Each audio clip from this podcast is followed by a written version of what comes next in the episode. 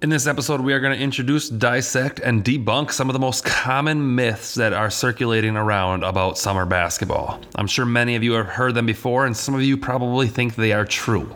Welcome to episode two, a myth busting edition of Just Ask Levy.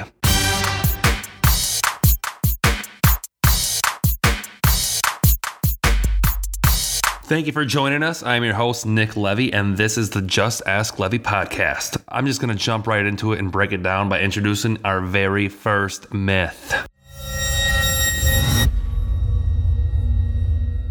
If you are good enough, college coaches will find you. There are literally millions of players around the world that want to play college basketball. Look, the math doesn't lie. You have a 3.8% chance of playing college basketball at any level, division 1, 2, or 3. And you have a 1.2% chance of playing basketball at the division 1 level.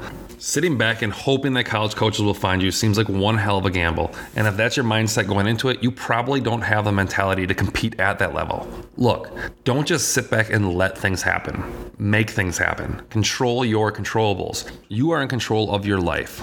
Are you training and working out five days a week, or are you making excuses to only work out three? Are you playing for the top summer club, or are you playing with your friends and staying within your comfort zone? Look, regret is a bitch, and you only get one shot at this. So you can either make your move or leave it to chance. Either way, it's your life and you control it. Let's move on to myth number two.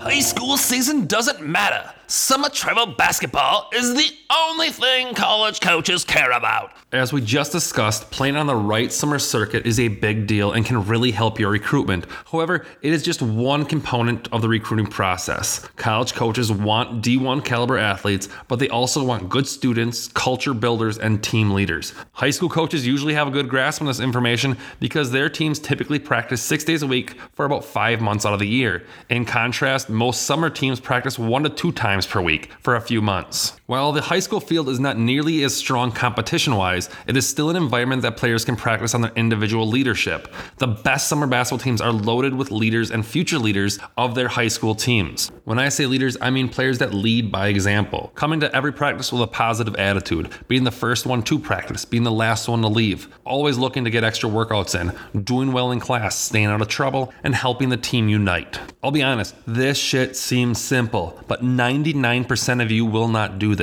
You will come up with some lame ass excuses. You couldn't get to practice early because of blank. You couldn't stay late because of blank. You did shitty on a test because of blank. You got in trouble because your teacher is a blank. Team dramas happen on your team, but you don't want to get involved because of blank.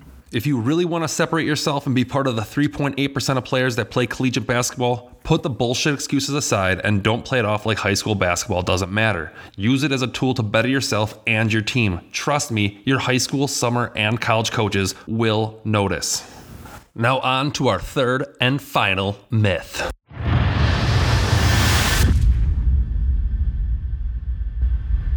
Doesn't matter what summer club you play with, all the clubs get the same amount of exposure. Your travel team does matter. The truth is that players need to find the right fit. For example, if you want to play Division 1, you should find a team or club that has a lot of Division 1 players in it.